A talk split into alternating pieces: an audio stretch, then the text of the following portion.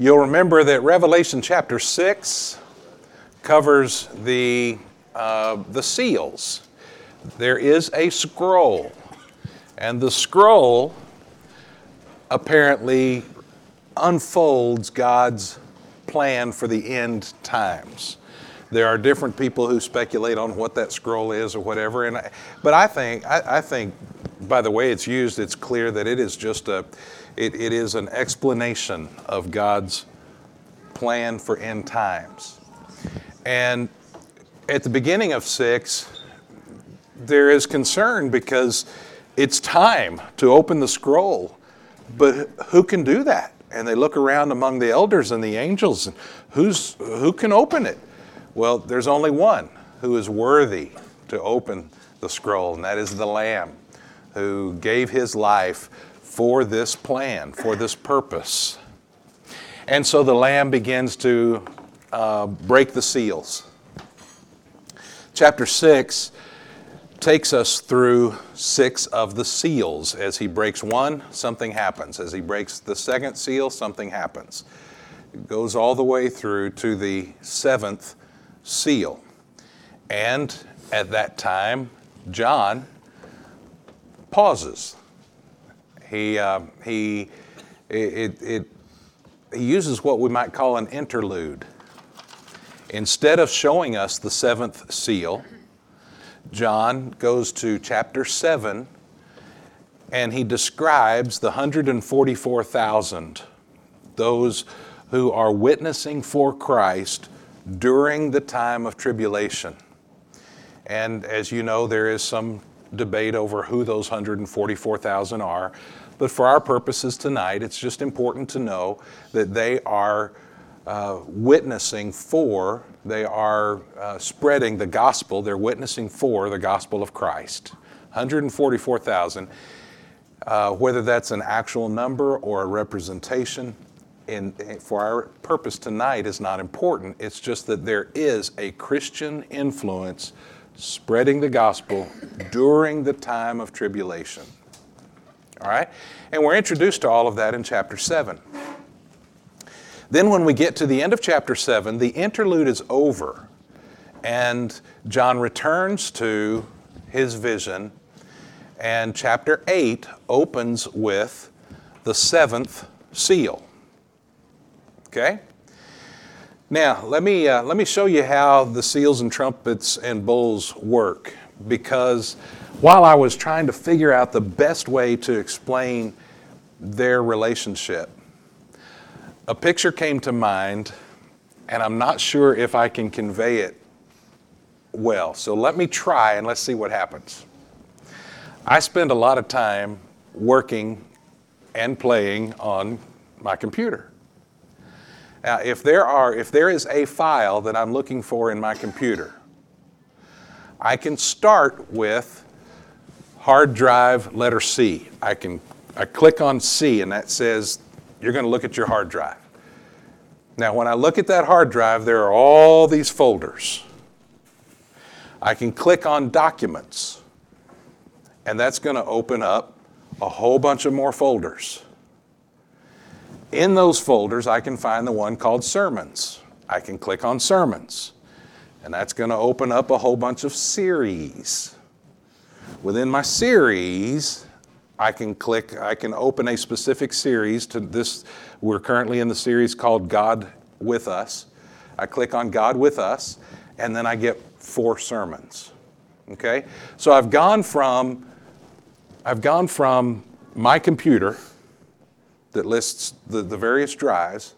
I've gone from that through a process to where I got to this Sunday's sermon on love within the series called God is with Us. Right? Now, all of that, the sermon, the series, sermons, my documents, Drive C is all on that one computer. It's all under my computer. That's how we understand the seals, the trumpets, and the bowls. It is not, let's go through the seven seals and we're done with seals. Now, let's start the seven trumpets and we're done with the trumpets. and then let's start the seven bowls. It is more like we're clicking on the folders and opening subfolders. So when you get to the seven seals, there are six folders seal one, seal two, seal three, six, seal six. Now, when I open seal seven, within that folder, there are seven new folders the seven trumpets. When I get to the seventh trumpet folder, I open it, and that is the seven bowls. I say all of that to say that all of the bowls make up the last trumpet, and all of the trumpets make up the last seal. So, really, all of the, the, the, the largest portion of the book of Revelation really is the seals. Because we're just about to enter into studying many chapters of bowls and trumpets, but remember, that's all part of the seventh seal. Does that make sense, or have I just made that completely confusing? We good? Okay. This is going to take us weeks to get through the trumpets and bowls. So the whole time we're doing that, remember that this is the last seal of the plan. The plan has finally been, the last seal has been broken, which means the scroll has been opened. And we, as it is opened, then we understand the trumpets and bowls. Cool? All right. So let's see where we go tonight chapter 8.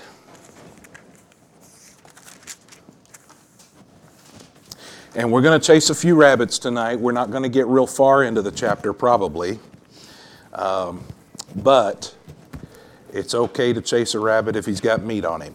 So we're going to do that a couple of times. Chapter 8, verse 1 When the Lamb opened the seventh seal, there was silence in heaven for about half an hour. When he opened the seventh seal, there was silence.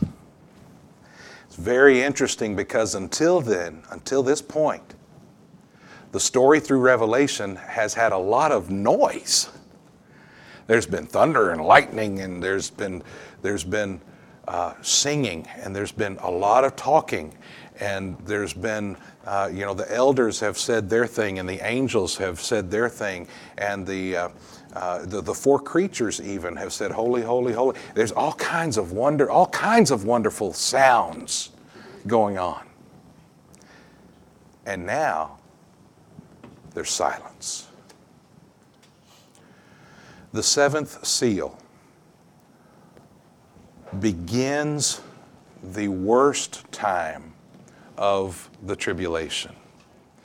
The seventh seal leads to what will be the harshest judgment on the earth and on man.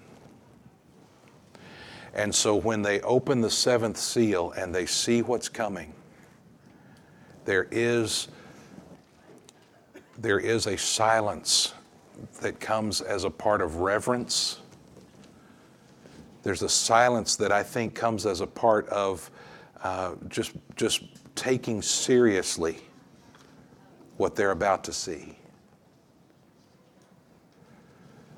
I remember the first time that, that we saw uh, the movie that came out, was it the early 90s, the, the movie about Jesus' crucifixion? Passion. The first time we saw that,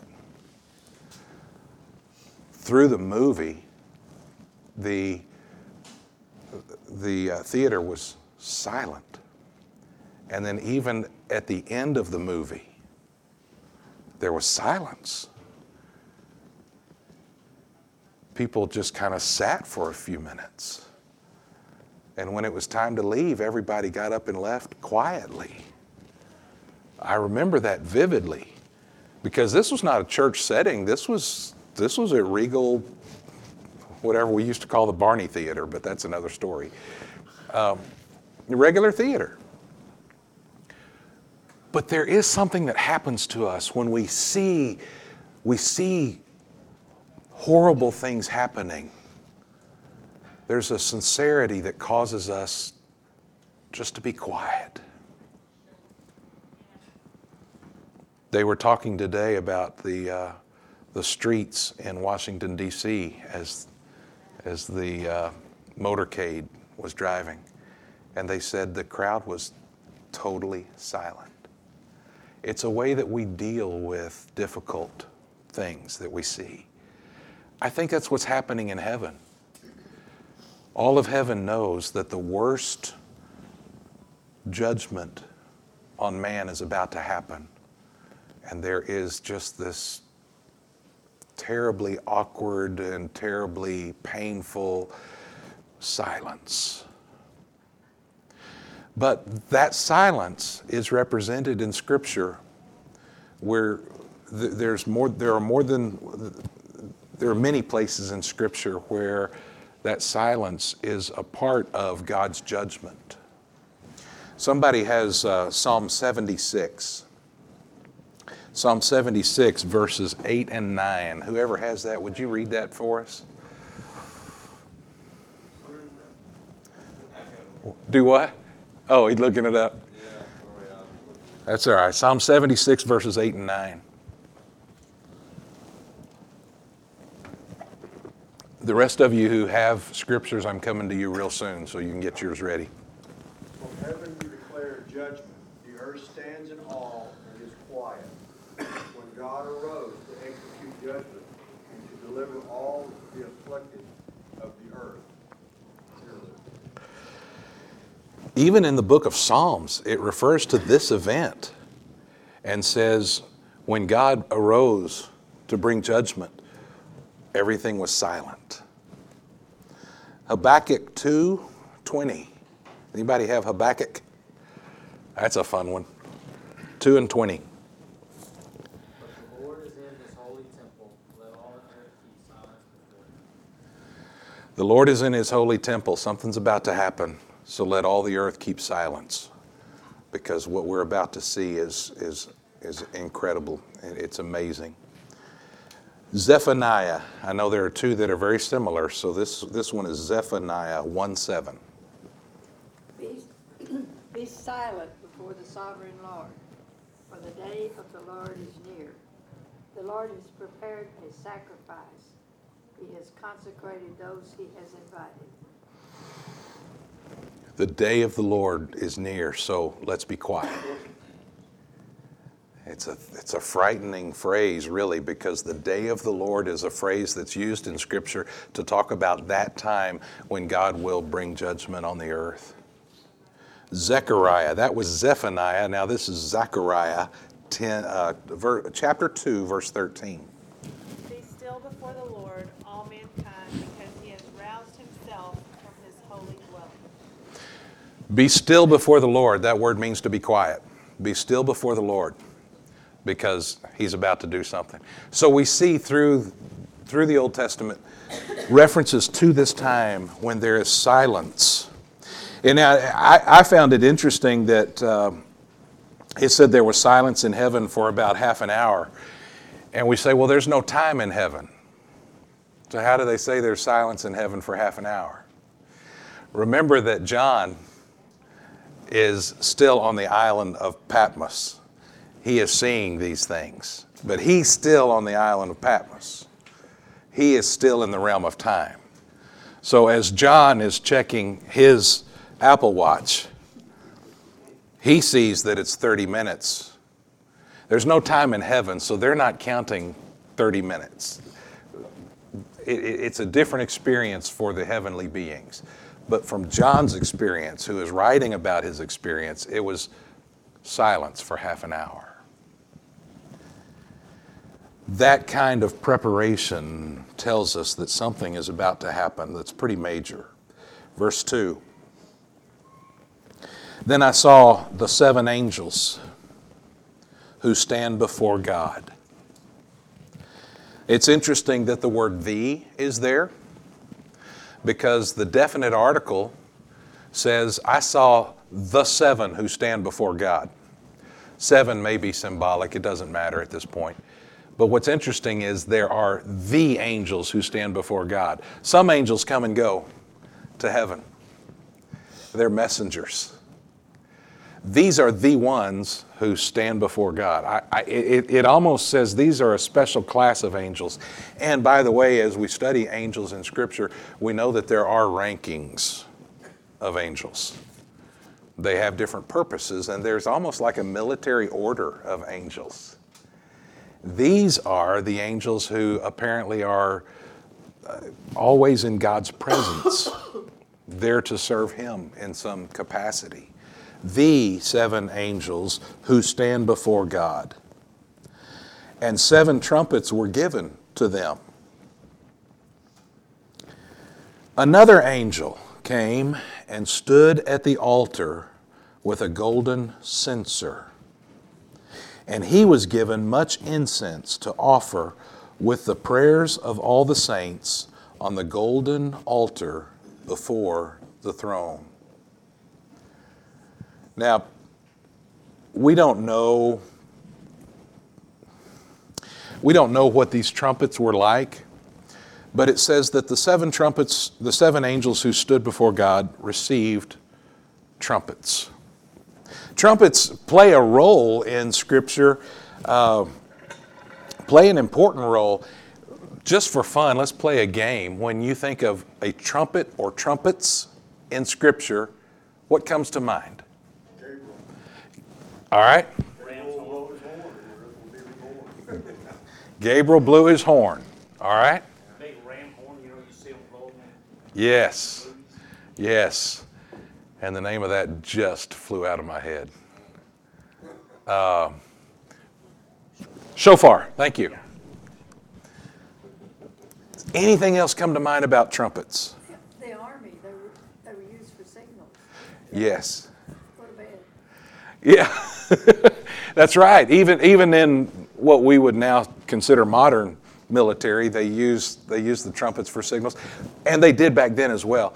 In the book of uh, Numbers, chapter ten, you can find three specific uses for trumpets. Um, one is it was used in the military. It was to say, "Hey guys, it's time to fight. Let's let's start this war." It was also used to, tr- to, to get the congregation together. When you heard the trumpet, you knew that it was time to, to come together.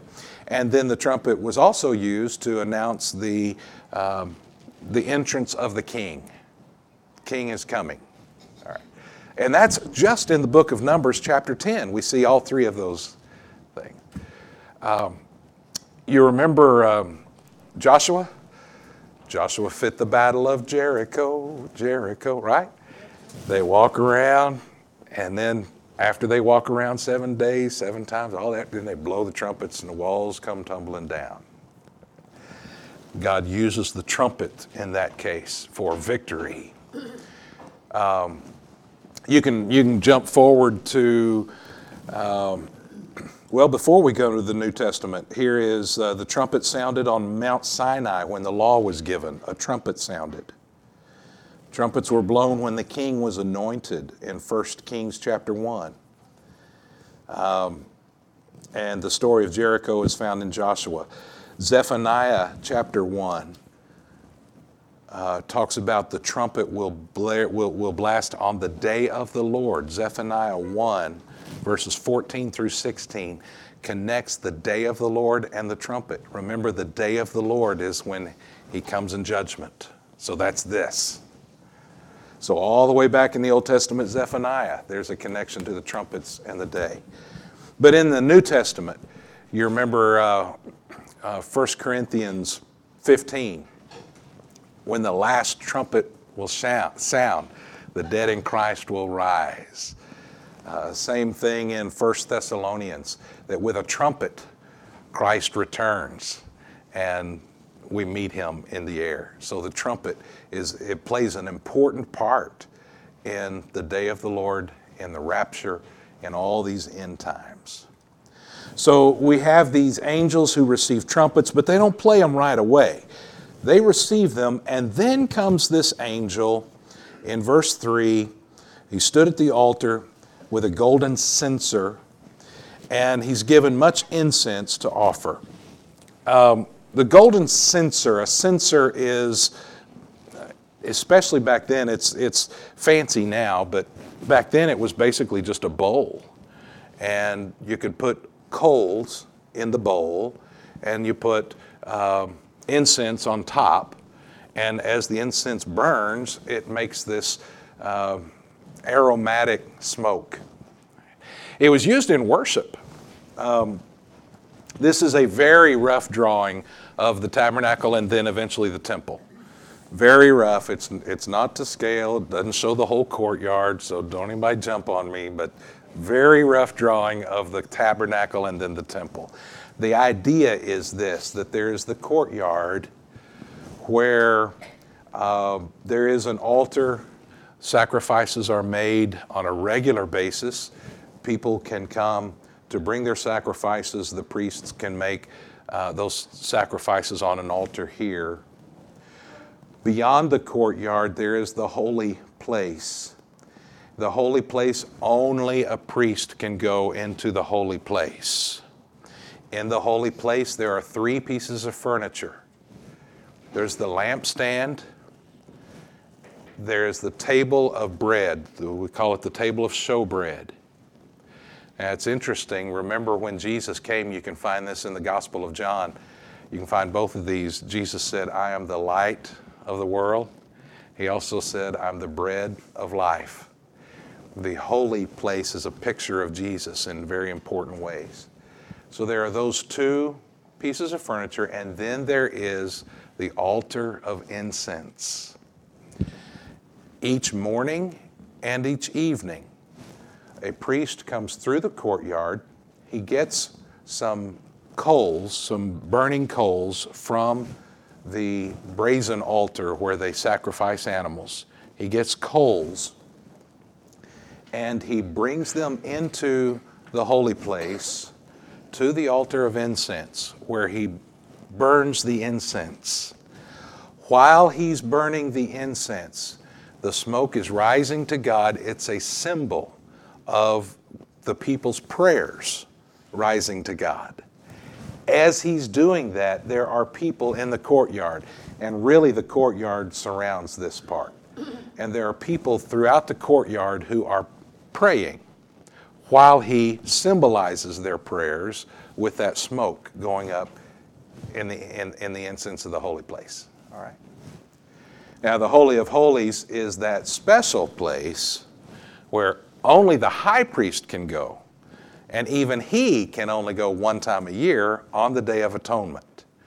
And in the Holy of Holies is the Ark of the Covenant. Above the Ark of the Covenant is the place between the two cherubs where they believed God literally resided. It's called the, uh, the mercy seat. They believe that he literally lived right there in between two golden cherubs over the Ark of the Covenant. So that's the Holy of Holies. But what I wanted you to see is the holy place. The priest goes in each day and each evening, burns incense as a symbol of the prayers of the people. That is what uh, uh, Zacharias was doing, by the way. Uh, these priests take, they take turns, kind of like our deacon of the month. They had the priest of the month, oversimplified, obviously. But it happened to be Zacharias' time to be the guy who got to go in and do the, the burning of the incense. And it was while he was serving that he finds out, hey, old man, you're about to have John the Baptist, and John the Baptist is going to make the way for Jesus. And you know the whole story where uh, they don't believe that and they kind of get in trouble with God and it turns into a whole thing.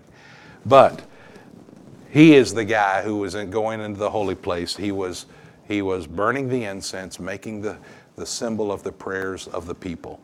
And so that's what, that's what we're describing here. Now there's an angel who comes to the heavenly version of that altar. And this angel is given a, a golden censer and a bunch of incense to offer with the prayers of all the saints. Uh, don't misunderstand that word saint. The Bible does not teach that normal human beings become superhuman beings by doing enough good things and that they receive sainthood. In Scripture, the word saint is used for believers. You and I have been made righteous by the blood of Jesus Christ by, um, uh, by grace through faith. We have received righteousness in Jesus Christ. And therefore, we are the holy ones. We are the saints. So don't misunderstand that word. When the Bible talks about saints, it's talking about believers. And so this is the prayer of all, I think, all saints of all times. This is, this is the prayers. You remember we say prayers are answered yes, no, or wait? I think a lot of times these are the wait prayers. They've been sitting there until the right time. All these people have been praying, God, save us. God, God, uh, bring justice. God, do something in this evil world so that your followers are, um, are justified. In, in other words, so that the, the, the, evil ones receive their just punishment. And the martyrs are um, defended in that way. Do something, God. Remember last time in chapter 6 we read as they said, How long? I think this is all those prayers waiting, waiting, waiting, waiting, waiting. And so this, uh, this angel now presents those prayers. In other words, now is the time that those prayers finally get answered. And how is he going to answer them? Verse 4 The smoke of the incense with the prayers of the saints rose before God from the hand of the angel. Then the angel took the censer and filled it with fire from the altar. Remember, I told you that the, the priest would come in, he'd, he'd get the hot coals from the big altar outside, then he'd bring into the altar of incense. All right? Now, in this story, the angel in the holy place goes to the big altar and not just enough, a few coals to burn the incense. You don't need many. Now it says he filled his bowl full of fire, full of the coals from the, uh, from the altar. Verse 5 again the angel took the censer and filled it with fire from the altar and threw it on the earth. And there were peals of thunder, rumblings, flashes of lightning, and an earthquake. You see, the answers of the, the prayers are finally being answered. God, how long? How long? How long? God says, now. And that angel takes the, uh, the, the fire from the heavenly altar and throws that fire down onto the ground. And when he does, just it, the place goes nuts thunder, rumblings, flashes of lightning, and even an earthquake. Now, the seven angels who had the seven trumpets prepared to blow them. Now that, that now the time has come. I believe what what's happening now is we are moving from the first half, the first three and a half years of tribulation. I think the seventh seal opens now the last half of the tribulation, three and a half years that they call the Great Tribulation, the worst of God's punishment and judgment on the earth and mankind. So this is happening over a long period, Correct. not just one day? Correct, yes. And I can show, I'll show you that not tonight, but later. One of the trumpets, when you look at it carefully, one of the trumpets takes a few months. Verse, uh, uh, I'm sorry, where are we? Uh, seven. The first angel blew his trumpet, and there followed hail and fire mixed with blood. Those, and these were thrown upon the earth. A third of the earth was burned up, a third of the trees were burned up, and all green grass was burned up. What we're going to see in these first few trumpets tonight, we're going to, I think we are, it's 732. I think we're going to look at three trumpets tonight. And all three of those deal with nature. They deal with the, the vegetation on the earth. They deal with salt water and, and uh, ocean life, and then fresh water. So the first three trumpets deal with nature. Actually, the first four or five trumpets deal with nature, with ecology, with, um, uh, with the world itself. It's not till the latter trumpets that it actually affects humankind directly. So the first trumpet takes out vegetation. Imagine one third of the trees. And by the way, the word tree here usually, although not always, usually refers to fruit trees. Very well could be a reference to food supply. One third of all the trees are burned up. One third, and this is not a third of a country, this is a third of the, the world. A third of the earth was burned up, a third of the trees were burned up, and all green grass was burned up. So imagine what that's going to do to the world now when uh, folks, folks don't have much of a food supply. Also, I kind of thought, I, I, I'm playing with my imagination, and let me be very, very clear to tell you this. This is coming from my imagination, this next few little bit here, okay? But you remember in chapter 6 how chapter 6 ended? It ended with people who are diving into holes in the ground. They're, they're, they're, they're uh, getting into caves, and they're saying, uh, just let a big boulder fall on me and kill me, you know, so I can get this over with. This is scary stuff. They're, they're so afraid. They finally, at the end of chapter 6, they, they talk about, and this is the evil people, they talk about the wrath of the Lamb. So they know that this punishment is coming from God. And when we left them at the end of chapter 6, they were hiding in caves, under boulders. Then there's 30 minutes of silence. If you're hiding in a cave, you're hiding under a boulder, and all the chaos stops, everything's quiet for 10 minutes, 15 minutes. I think they probably are thinking, okay, it's over. I can come out and see what's going on. The first five seals were terrible and awful and scary, and they had reason to hide. But I'm wondering if during that 30 minutes of silence, perhaps they kind of stepped back out of their protection. They're breathing, they're looking around at the chaos that was caused from the first five seals. And then all of a sudden, when they're out of their safe zones, here comes fire from heaven. So dramatic that it burns up a third of the earth, and that, that means vegetation. Burns up a third of the trees, burns up all the green grass. There's probably other dormant grass that's still there, but burns up all the green grass. What, what, what, might that have, what might have caused that? Does it, it, it sounds weird, doesn't it, that there's hail and fire mixed with blood? Ugh. There are a lot of options, a lot of possibilities on how God might have done something like this. Um, and let me be real careful to say that this is obviously a supernatural event, so there may not be a scientific explanation. And I'm okay with that.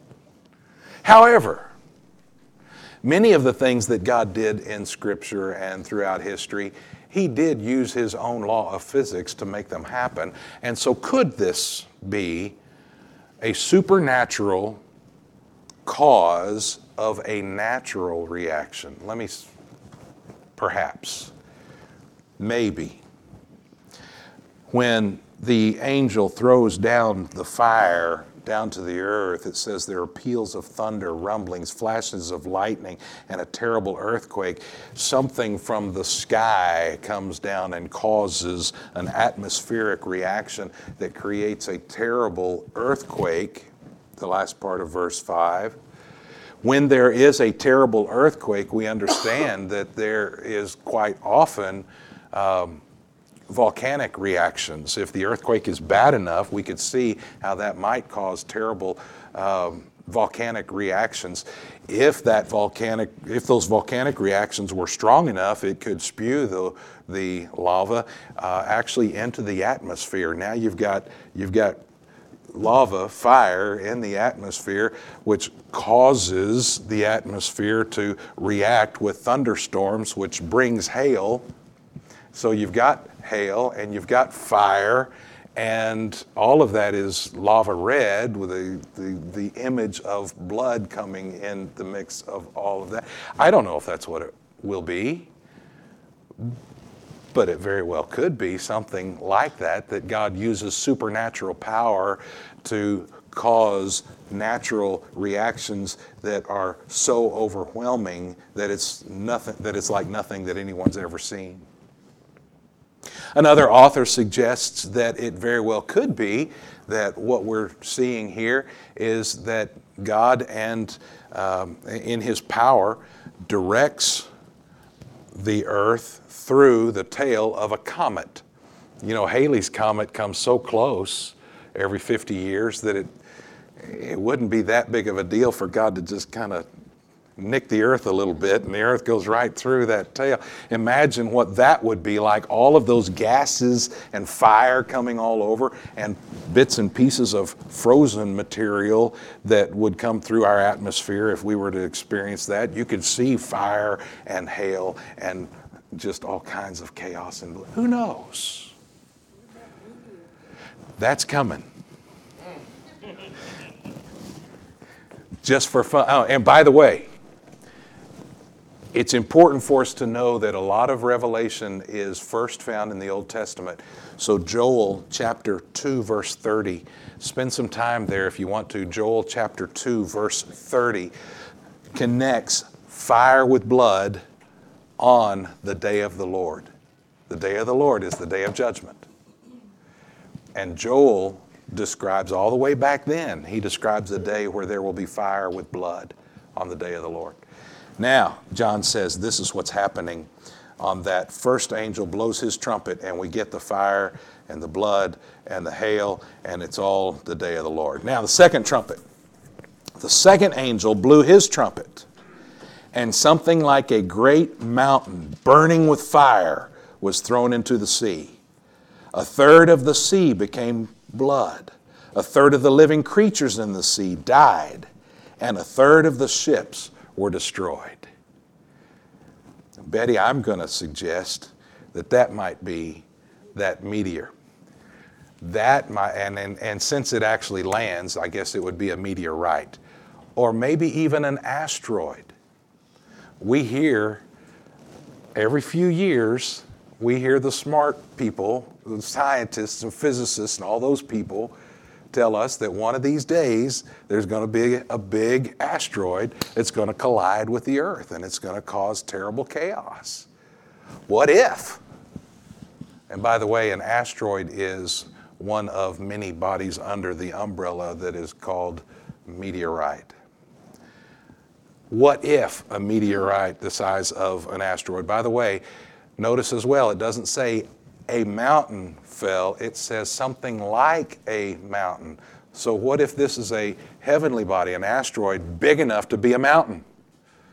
Makes its way through our atmosphere. As it comes through the atmosphere, it's so big it doesn't get destroyed.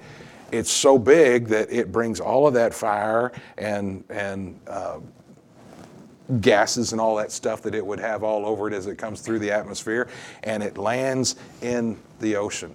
It happens so, it's so big, and the, it, there's so much calamity that it causes tremendous tsunamis.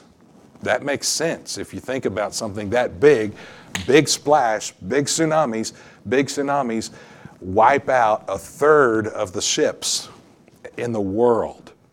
Something like 10,000 ships are gone with all their cargo. It talks about the sea is filled with blood, but in the very same breath, it says a third of the ocean creatures are killed. Could those two things be related? When you kill that many critters in a violent death, reckon maybe there would be a lot of blood in the ocean. The second trumpet then takes out the seas. And I don't believe this is one, it does say the sea, but you and I use that phrase in its singular form to mean all the oceans. We do that sometimes. I, I think this is all of the oceans of the world, a third of them are, de- are destroyed, damaged. You say, well, how can that be if it lands in one? I can, I can show you, and you can figure it out for yourself too. When you look at a globe, they're all actually connected. You know, all of the major oceans are, are, are connected. So one gets contaminated and blowed up, you can imagine it's going to affect all of them. A third of the oceans in, are, are uh, affected. Verse 10 The third angel blew his trumpet, and a great star fell from heaven, blazing like a torch and it fell on a third of the rivers and on the springs of water. We talked about this uh, sometime recently. You know that a, a, a star, a literal star, is bigger than the earth. So a star itself really wouldn't fall to the earth. But he does what all of us do. Every every heavenly body that we can see at night we call a star, whether it's really a star or not. And when there's a meteor, we call it a falling star, right? I think that's what's happening here.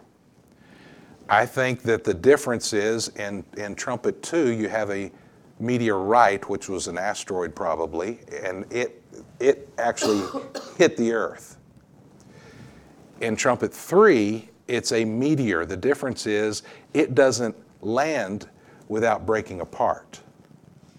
It comes through the atmosphere and breaks apart so that one piece goes to the Mississippi River, another piece goes to the Brazos River, another piece goes to the Nile River, another piece goes to the Yangtze River. I don't know.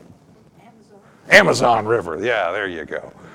There you go because it breaks apart while it's in the atmosphere, and so it affects the fresh water.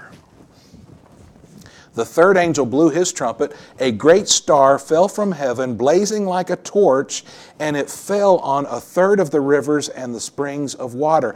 The name of the star is wormwood. Now, that word wormwood is um, it's a word that means it, means bitter or um, or poison. Um, it uh, from that word, golly, I wish I had. Uh, I wish I had that. There is a liquor that is named after this very word, ans- ansith. Anyway, there you go, something like that, asmith, something like that. It's it's. illegal in this country for many years. It's, it's a, a liquor, and it is illegal to make in many countries because it is so toxic. Um, and that is the, that's the word, that's the Greek word for this wormwood. It's a, it's a plant, it's, it's, it's very bitter, and uh, a little bit makes you sick, and a lot makes you dead. Interesting, the, my notes say the Russian word for one is Chernobyl. Now that's a little bit scary, isn't it?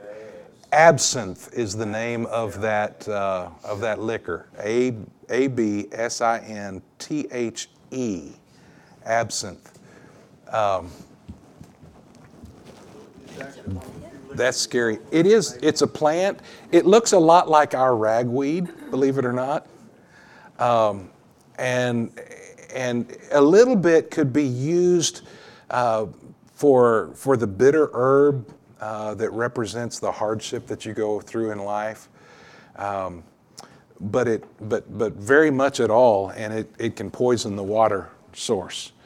You, you even hear about that in the Old Testament. There's references to wormwood in the Old Testament um, that talks about the bitter waters that God makes clean, that God purifies, uh, that He eh, reference to the fact that He can bring life out of death.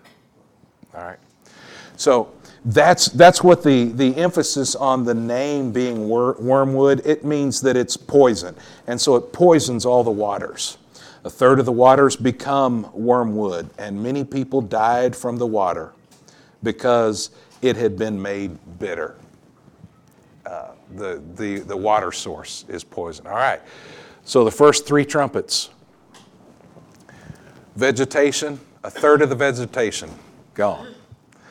A third of the ocean and ocean life gone, a third of the fresh water gone. Now imagine what the world is going to be like, what people, what life is going to be like, with a third of the food source, a, food, a third of the water, drinking water, uh, and a third of uh, sea life, all of a sudden taken away. You would think you would think that since at the end of chapter 6, they acknowledged God is doing this, which means they do believe that there is a God. And they know that He's punishing them because of their lack of belief. They get that at the end of chapter 6. They also have those 144,000 that are telling them the truth about Jesus. You would think that when they hear the gospel, and they know they're being punished for not accepting the gospel, you would think that they would turn and believe. But Revelation says that most continue to refuse. They continue in their unbelief. Why? John 3 tells us why. You know John 3:16. One of the one of the drawbacks of having a very famous verse in a chapter is that most of us neglect the rest of the chapter. If you continue in John 3 after verse 16, starting at 17, God did not send his Son into the world to condemn the world but in order that the world might be saved through him. Whoever believes in him is not condemned, but whoever does not believe is condemned already because he has not believed in the name of the only Son of God. And this is the judgment. The light has come into the world, and people loved the darkness rather than the light because their works were evil. For everyone who does wicked things hates the light and does not come to the light, lest his works should be exposed. But whoever does what is true comes to the light, so that it may be clearly seen that his works have been carried out in God. How do you hear the gospel? You know God is punishing you for not accepting. How do you still refuse? Because the people love the darkness and they don't want to come to the light. If they come to the light, they have to confess and repent, and their pride won't let them do it. What was the first, very first sin? It was pride. It wasn't the apple. The apple was, was the symptom of the disease. The enemy said, If you eat that, you'll be like God. Well, I deserve to be like God. It's interesting that at the beginning, what got humanity was pride, and in the end, what gets humanity is pride.